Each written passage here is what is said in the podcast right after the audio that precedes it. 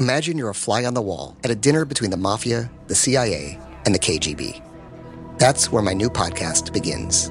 This is Neil Strauss, host of To Live and Die in LA, and I wanted to quickly tell you about an intense new series about a dangerous spy taught to seduce men for their secrets and sometimes their lives.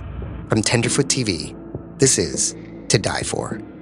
Search To Die For in your podcast app to follow the show.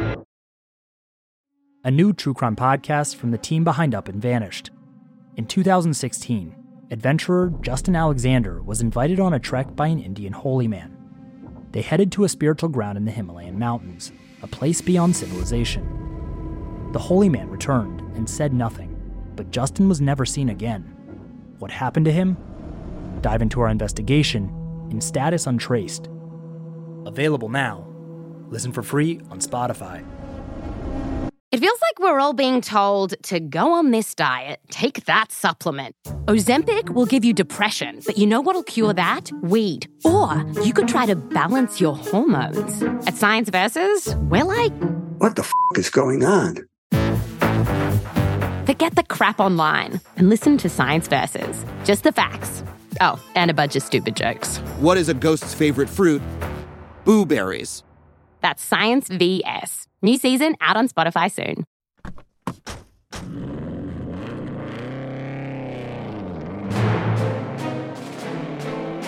On April 27, 1945, 61 year old Benito Mussolini and his 33 year old lover, Clara Petacci, dressed in Nazi uniforms and rode with German SS officers to the Swiss border. Mussolini clutched his rotten gut, a constant source of pain since he had entered the war. Years of worry over the success of the fascist party and over his own safety had left him with ulcer after ulcer. And now, the greatest ulcer of all. He had just learned that those pezzo di merda Nazis were going to surrender to the Americans and the British. Curse all of them and their dead bastard ancestors.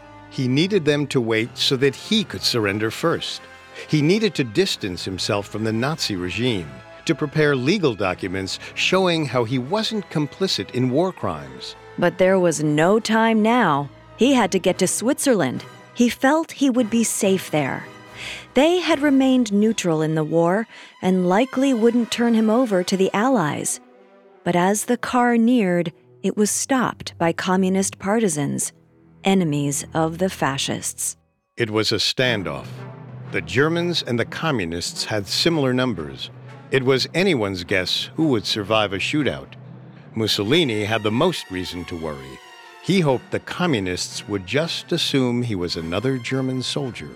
But for the last two decades, he had plastered his face on every poster, banner, and pamphlet in Italy. Of course, they recognized him. He was Il Duce, the leader.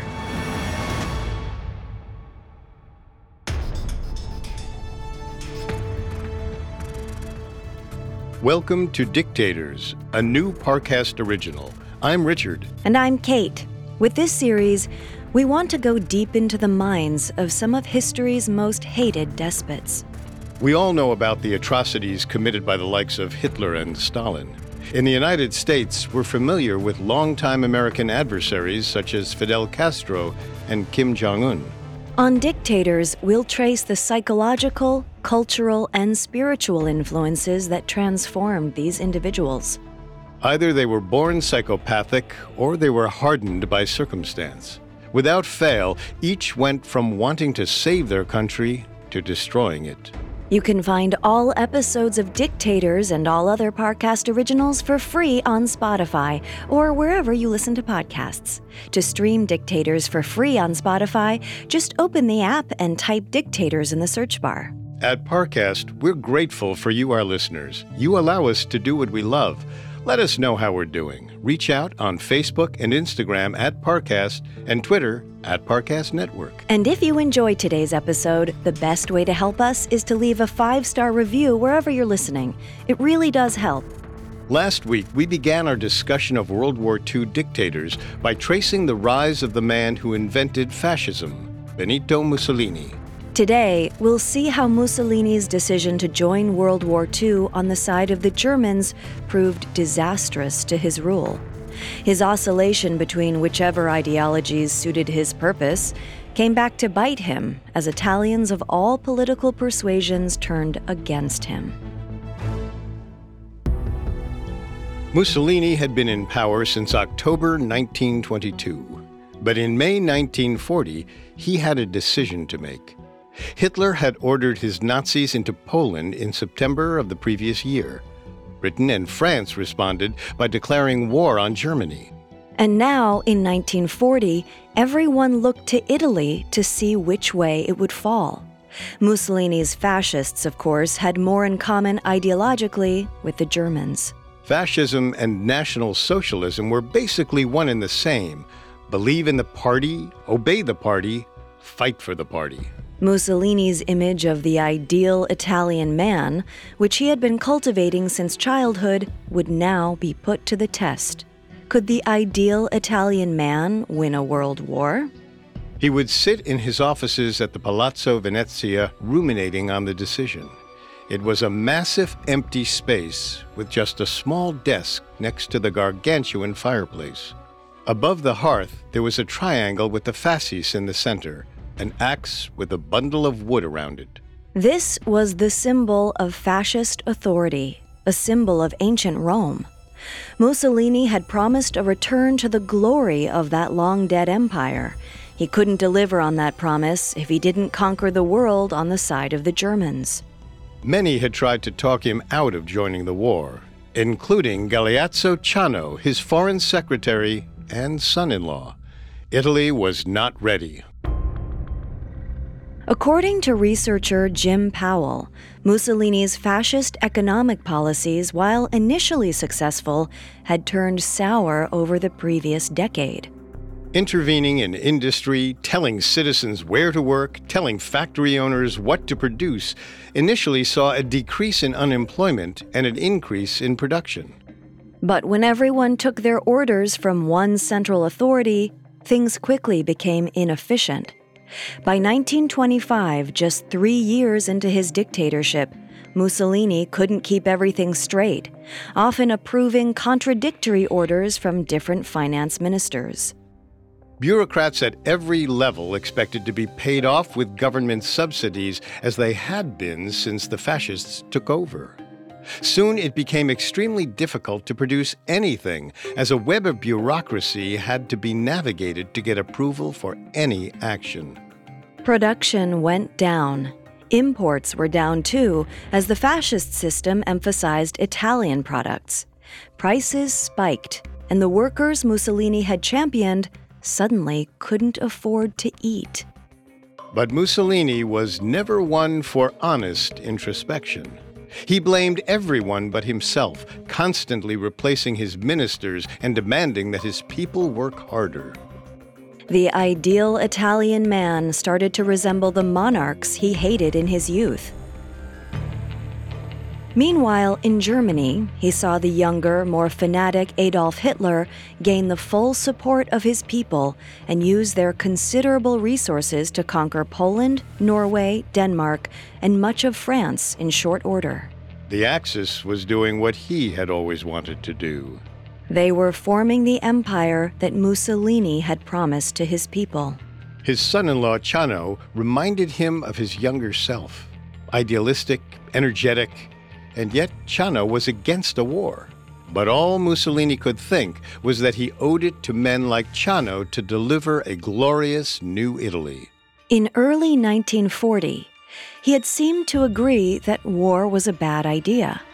But by June, he had changed his mind. They would join the Germans and seize their destiny. Mussolini declared war on the Allies on June 10, 1940.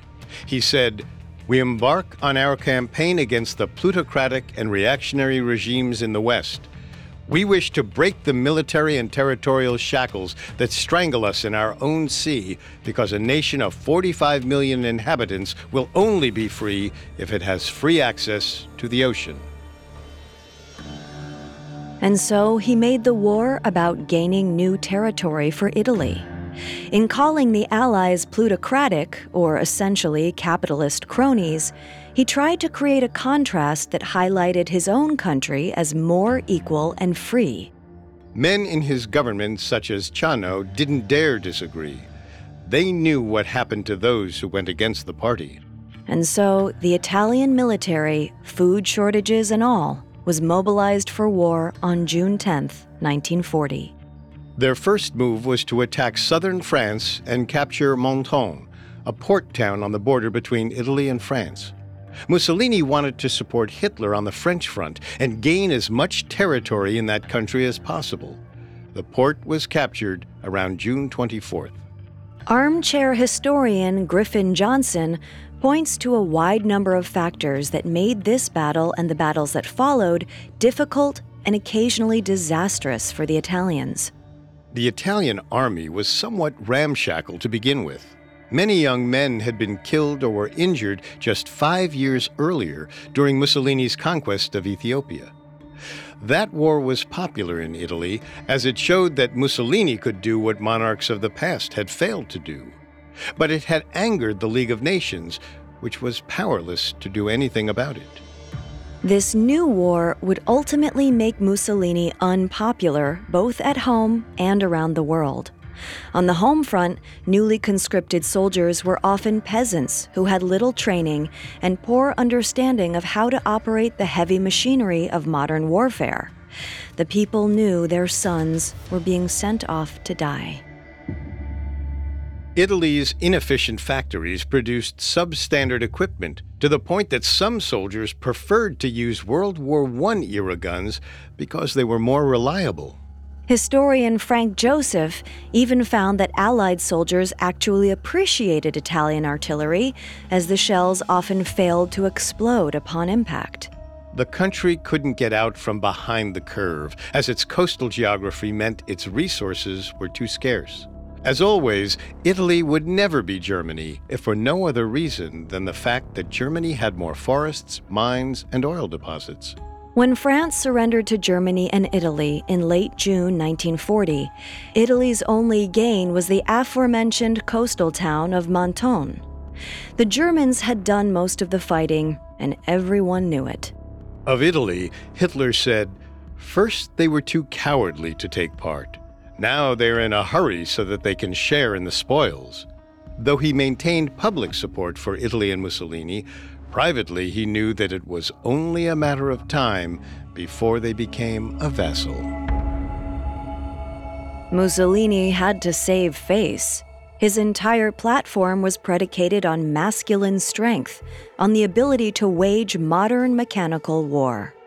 The ideal Italian man was strong, aggressive, a futurist. He would show the world. Mussolini's next move was to invade Egypt from Libya, which had been an Italian colony since before the rise of the fascists. The invasion began in September 1940. This was meant to fulfill Mussolini's promise of a new empire. What was more Roman than conquering Egypt? But again, his army's inferior skill and equipment were their undoing. The British forces in Egypt struck out first, attacking the Italian camps and taking almost all of the soldiers prisoner. Hitler would have to send one of his best generals, Erwin Rommel, to clean up yet another mess of Mussolini's in the Western Desert Campaign that raged from February 1941 to May 1943. But the humiliation didn't stop there. Mussolini couldn't accept that his army was completely useless against that of pretty much any other European country. He thought that perhaps the British had simply been too well entrenched in Egypt. Maybe a smaller country would be easier pickings. And so he ordered his army into Greece and Albania in October 1940. Both were right across the sea from the Italian peninsula and were, of course, a part of the Roman Empire of centuries past. But the Greeks would not let their country fall so easily. This was a classic case of home field advantage. They knew the rocky terrain well and were able to outmaneuver and, in general, outfight the larger Italian army. The Greek campaign was indeed a repeat of ancient history, but not the episode Mussolini had expected. Allied press, which would have inevitably made its way to Mussolini, hailed the Greeks as modern Spartans, holding off the armies of Xerxes, or in this case, the Italian oaf Mussolini. 1941 was thus the year of Germany cleaning up Italy's messes. We mentioned that Erwin Rommel was forced to hold off the British advance in Libya. Now, in April, German forces had to invade Greece. The German army was superior for all the reasons the Italian army was inferior. Hitler's bureaucracy worked. It was filled with talented individuals with undying loyalty to his cause. Germany had abundant resources that allowed it to produce a seemingly infinite supply of high tech war machines. And most importantly, there was strong support in Germany by those who believed in Hitler and his cause. This is where Mussolini's waffling political beliefs came back to bite him. He used socialism to appeal to the poor, rural working class. He used romantic rhetoric about the Roman Empire and the power of technology to appeal to the middle class and the wealthy. But this meant he stood for different things to different people. And so, as soon as the food started running out and the bombs started falling, his support collapsed. Meanwhile, Hitler was truly recreating the Holy Roman Empire and was delivering on his horrible promise to exterminate the Jewish people. As terrible as it was, Germany's anti Semitism made it into a powerful force. The Nazi soldiers fought because they believed that if they lost, then the capitalists and communists would take over Germany. And they believed that both of those groups were really just Jews in disguise, scheming to conquer the whole world. But Italian ideology was more muddled. Some Italian soldiers fought to improve the lot of the peasant class. Some fought because they saw themselves as ancient Romans or dashing futurists. But all of those ideas were too disparate, too weak to maintain a fighting spirit. In a sense, Hitler's fear mongering was more effective than Mussolini's message of a hopeful future. Mussolini failed to raise the quality of life for the lower class, and he failed to deliver the new Roman Republic that the wealthy looked forward to. This was never more true than in the summer of 1941, when the Germans had conquered Greece without Italian help. Hitler then chose to invade Russia without consulting Mussolini. Nevertheless, the Italians were still expected to contribute hundreds of thousands of soldiers to that front. Mussolini's people felt that they now had to ship their young men to a distant part of the globe to fight a battle that they had no stake in. And that was the truth. Mussolini had lost control of Italy's part in the war. This was also apparent in Ethiopia, where the British expelled Italian forces that had bled to take that country just six years earlier. Fascist monuments were yanked down into the sand. Meanwhile, in Italy, the factories were spent, trade was reduced to zero, and any food the people could grow was sent to the war front. In order to survive, Italy would have to rely on supplies from Germany. In just a year's time, Mussolini had accomplished the opposite of an empire. He had turned Italy into a German vassal. Next, Mussolini becomes a puppet dictator.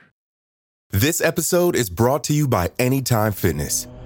Forget dark alleys and cemeteries. For some, the gym is the scariest place of all, but it doesn't have to be. With a personalized plan and expert coaching, Anytime Fitness can help make the gym less frightening. Get more for your gym membership than machines. Get personalized support anytime, anywhere. Visit AnytimeFitness.com to try it for free today. Terms, conditions, and restrictions apply. See website for details. Now, back to the story. In just a year's time, Benito Mussolini, supreme leader of Italy, the perfect man, had lost almost every battle he fought in and transformed his empire into a vassal to the fanatical powers of Nazi Germany. To those around him, his state of mind was unclear, though it's easy enough to imagine how the egocentric leader felt about being the laughingstock of Europe. Men like his son in law, Galeazzo Ciano, urged him to make peace with the Allies. but he was convinced that Germany would win the war. In late 1941, that wasn't such a crazy position to take. The United States was still neutral, though they favored the Allies. France was a conquered nation, and Britain was being slowly choked to death by U boats. Only Russia seemed able to withstand the German assault. And so Mussolini opted to stay in the war, telling his men, We must accept this situation as any attempt at reaction will be a reason to degrade us from the status of a Confederate province to something worse than a colony. Even if they would ask us for Trieste tomorrow, because that would be a vital city for Germany, we should bow our heads. He was saying that it was better to be a friend of the Third Reich than to become one of its servants.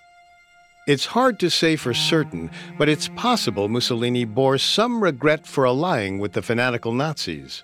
Italian fascists were fanatical in their own way, but their society was more, well, Roman. It was concerned chiefly with masculinity and less with race and the near mysticism of the Hitler cult. As 1942 arrived in full swing, things only got worse. The Allies intensified their attacks on Italy, bombing major cities. Mussolini now had to watch his country burn. The stress of this began to take a physical toll. He became almost deathly ill, developing severe stomach pains that no doctor could correctly diagnose. Some said ulcers, Others dared to suggest that it was psychosomatic. Mussolini's body was punishing him for what he had done. The condition eventually stabilized, best treated with a diet of warm milk and fruit. A further humiliation. Mussolini now dined like an infant. Meanwhile, Mussolini could only watch as Hitler turned what should have been an easy victory into a rapidly declining situation. He allied with the Japanese, who foolishly bombed Pearl Harbor in December 1941 and brought the Americans into the war. He failed to realize that British cryptographers had cracked German communications, reducing the advantage of German U boats to nil. And he continued to push the Soviet front, killing millions and only inspiring Russian troops to fight harder. It was the Russian front that would be Mussolini's undoing. In early 1943, the Italian people were already deeply unhappy with how many of their sons were being sent to die in the cold tundra of the East. The food shortages were also becoming unbearable. His people began to go on hunger strikes that crippled whatever production capabilities Italy had left. The ideal Italian man had now officially become the monarch that he always despised. As with King Umberto from Mussolini's youth, his people were rebelling. Then, the worst happened. Failing to gain any ground in Russia and fearing an Allied invasion of France, Hitler ended his campaign in the Soviet Union in July 1943. All of the Italian sacrifice had been for nothing. Even worse, the first Allied campaign to retake Europe would not be in France, but Italy herself. The Americans and the British were coming to personally put an end to Mussolini's empire. He was furious. At home, he fired ministers and replaced them with new ones. He was deflecting, trying to make himself seem in control when he was anything but. Ciano wrote that Mussolini now understood that his role was very much secondary to Hitler's. But even that was kind. Mussolini probably didn't make the top 10 when it came to Axis leadership by 1943. The ideal Italian man, strong, aggressive, anti religion, anti monarchy, anti women, had no way of recovering from failure. That list of traits didn't include introspection or listening to the wisdom of others. Which meant that Mussolini failed to realize that Ciano, General Vittorio Ambrosio, and none other than King Victor Emmanuel III were plotting to remove him from power. On July 24, 1943, a meeting of the Gran Consiglio del Fascismo was called. This was the ruling council of fascists who had helped form the new government in the early days before all powers were eventually conferred on Mussolini. On a surface level, this was meant to help Il Duce through a crisis. But in practice, it would allow the most powerful members of the party to legally vote to give command of the military back to the king. At first, their machinations came as a relief to Mussolini. He was happy to have others to blame for the failure of the war. On July 9, 1943, the Allies invaded Sicily. Things couldn't get much worse. Why not step down? And yet, when Mussolini attended the meeting, he adamantly defended his performance as supreme leader. This didn't help his case. He was still experiencing stomach pain, and he came across as a decrepit madman. He truly seemed to be oscillating between a solemn acceptance of his failure and a desperate need to blame it on everyone else. Regardless, a vote was taken and power was given back to the king. It was the first time in over a decade that anyone in the country had legal or martial power besides Mussolini. He was so overwhelmed with emotion with anger and embarrassment and fear that he failed to note what a titanic shift this would cause in Italy. He seemed to have fallen into a state of denial. When he arrived at his cavernous office the next day, workers noted that he acted like nothing had changed. On July 25, 1943, he went to meet with the king. He did this regularly and perhaps assumed this would just be another routine discussion. But when he met with the king, Mussolini was told that he was the most hated man in Italy.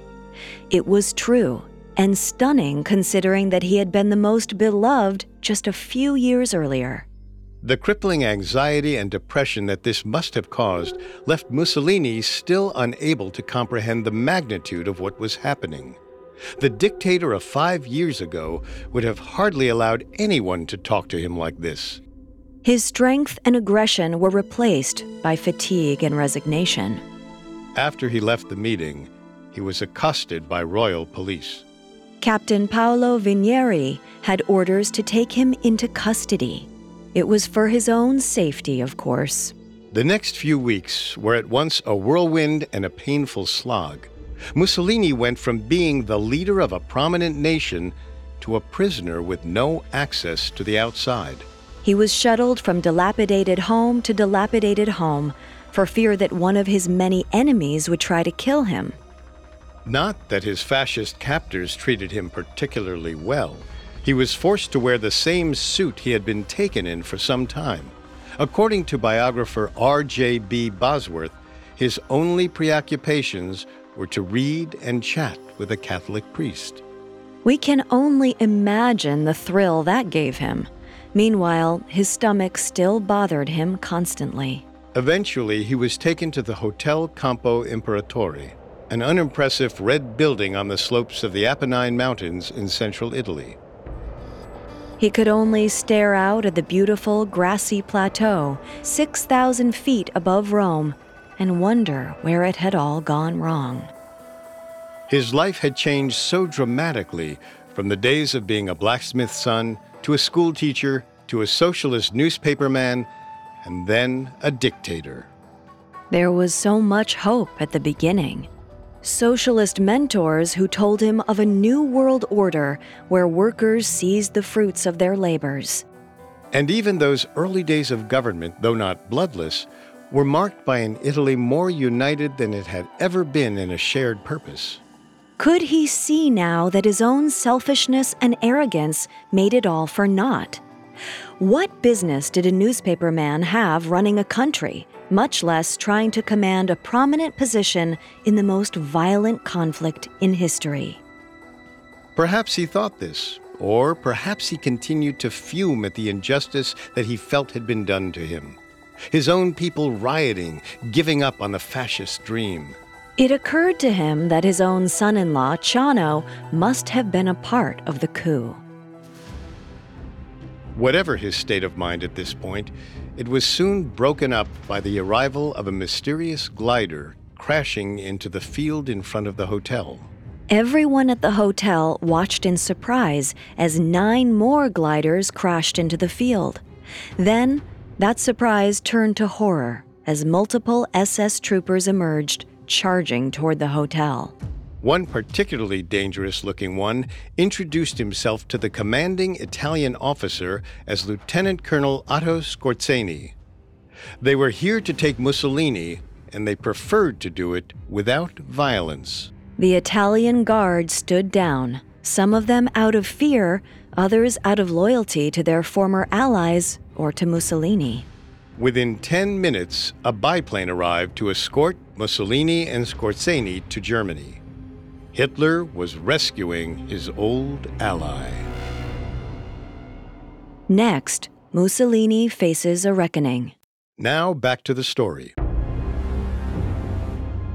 On September 12, 1943, Nazi soldiers staged a daring rescue of the deposed Italian dictator Benito Mussolini. The Fuhrer had decided he was too valuable an ally to leave to fate. Mussolini likely felt conflicted about this. His continued imprisonment was humiliating, not to mention boring, and he feared what the Allies would do to him if he was handed over. But this now meant that he was more aligned with Hitler than ever. The Germans would have to win the war, or they would all hang. Mussolini arrived in Rastenburg on September 14th, greeted with much fanfare. He walked out of the plane to a smiling Hitler who shook his hand and said some kind words. But later, when they were in private, the conversation took on a less jovial tone. The war was still not going well, especially in Italy. After Mussolini's arrest, the king and the remaining fascists attempted to make peace with the Allies.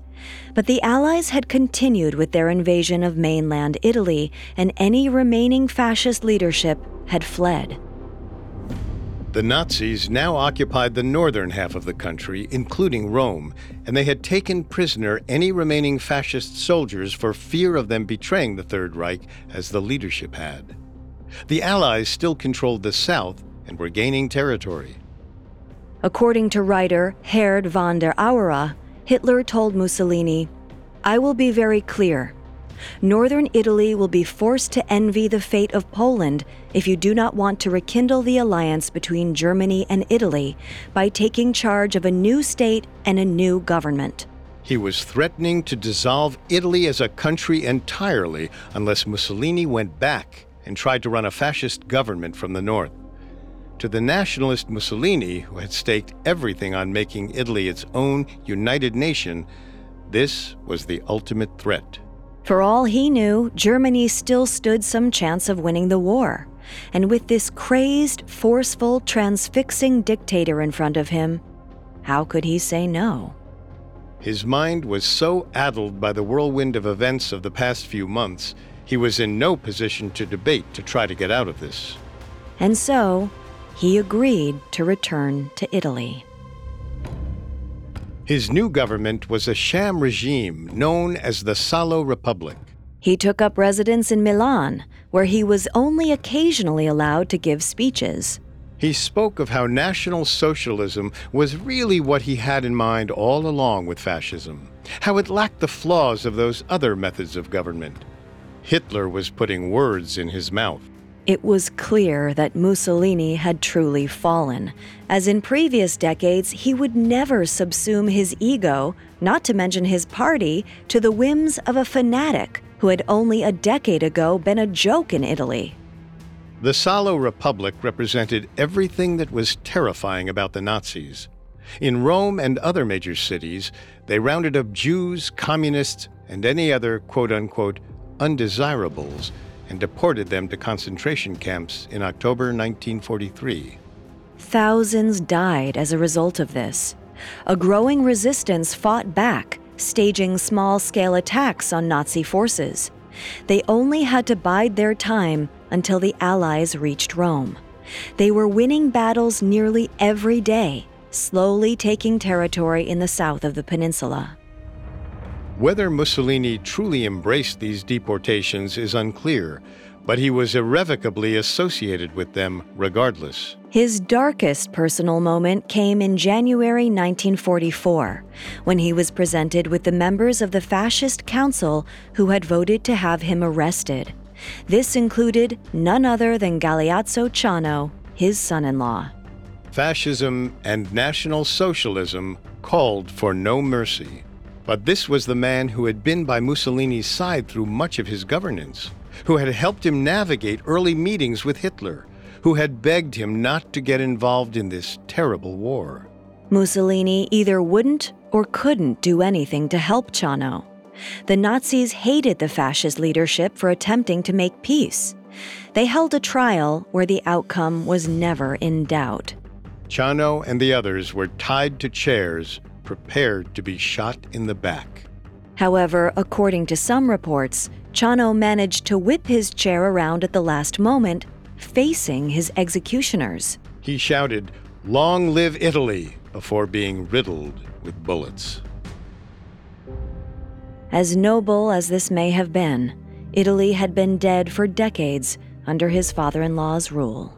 And now it was a zombie, ruled over by two invading armies with a puppet dictator who was himself like the walking dead. But then on June 4th, 1944, the Allies finally arrived in Rome, and fascism and Nazism were all but wiped out in Italy. Two days later, June 6, 1944, was D Day. The Allies had returned to France. Hitler was doomed, and Mussolini would be too if he didn't act fast. He sent secret communications to the Allies trying to arrange a surrender while preparing his legal defense. This basically boiled down to, well, I'm not Hitler. The backup plan was to flee to neutral Switzerland, though even that was a gamble. This was a new world. The Allies had all the cards, and they wouldn't need to play by anyone's rules but their own. And yet, the Nazi war machine still worked well enough to make sure that Allied progress was slow. Mussolini spent the next several months in a state of extreme physical and mental duress as the world closed in around him. Hitler didn't care what happened to him. He was to stay as the puppet leader of the Salo Republic until the end. Paris was liberated in August 1944. The only targets left were Germany and the northern fascist controlled part of Italy. Mussolini likely abandoned any hope of making peace with the Allies and instead consigned himself to the hope that the Germans would keep fighting long enough for him to escape to a friendly country. Perhaps Spain, where he had once lent Italian troops to help support the dictatorship of Francisco Franco in the late 1930s. It was this attitude that led him to Milan in April 1945. He arrived at the fascist headquarters where he had once directed blackshirts to terrorize socialists. But upon meeting with the fascists, he was shocked to discover that they and the Germans were negotiating an unconditional surrender with the Allies. He was shocked at the Nazis in particular. Apparently, even Hitler's influence had its limits. The rallying cry of National Socialism and anti Semitism faded in the face of absolute defeat. This changed everything for Mussolini. Now it was only a matter of time before he was handed over to his enemies with no ability to negotiate. He had to attempt to escape to Switzerland as soon as possible and then try to fly to Spain from there. A group of SS soldiers shuttled him along the northern Italian road that led to freedom. Mussolini assumed they were all fascist brothers in arms. He underestimated how much the Axis defeat had changed things. The car was stopped by communist partisans, Italians who had helped to liberate Italy and were now hoping for actual self rule, not the totalitarianism Mussolini represented.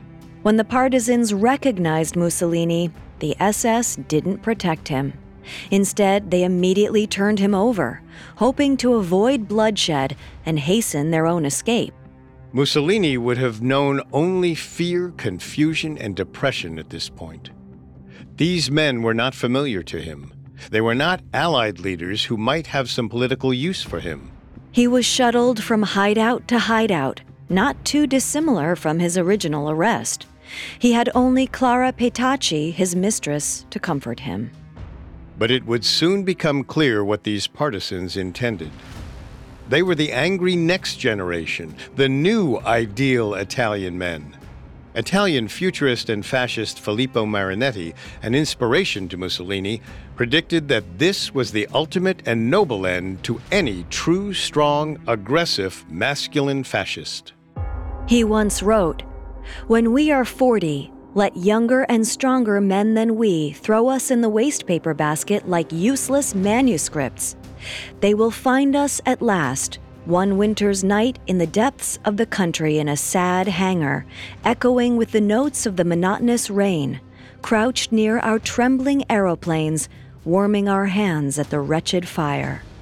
They will crowd around us, panting with anguish and disappointment, and exasperated by our proud, indefatigable courage, will hurl themselves forward to kill us.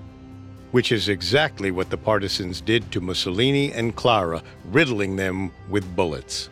Four hit Mussolini's heart. His face was reduced to a lump.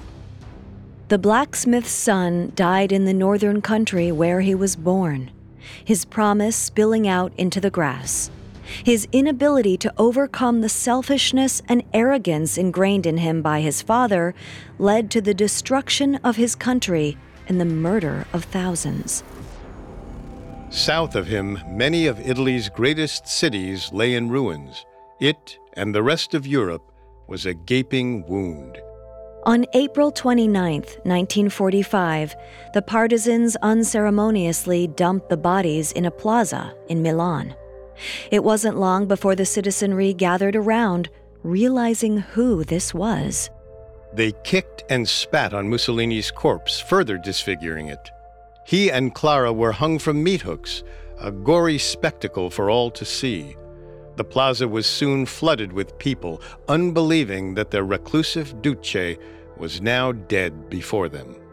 Some spat on his corpse because they were socialists and communists who had been persecuted by the fascists for decades. Others were perhaps secret fascists themselves, simply taking the opportunity to punish their leader for his failure. It was a plaza full of all kinds of Italians. Only in death had Mussolini managed to bring them together. Mussolini's legacy was forever tainted by his abysmal war performance. In the modern day, there is an entire category of internet memes dedicated to mocking the failure of the Italian army in World War II. In the United States, most only know Mussolini as the dictator with the funny hat. He is a far less classic villain than his forever frenemy Hitler. In Italy, his descendants would go on to remain in the public eye, most especially his granddaughter Alessandra. She served as a senator and then as a member of the European Parliament, a body her nationalist grandfather likely wouldn't have approved of. Italy has largely become the tourism destination to Europe that Mussolini never wanted it to be. His masculine ideals still linger, however, with some longing for the leadership of the dictator who promised a return to the Roman Empire. Though Italy seems as ill suited as ever for global conquest, that doesn't mean that some new, young, angry man won't look to the future and promise his people everything if they only turn on each other.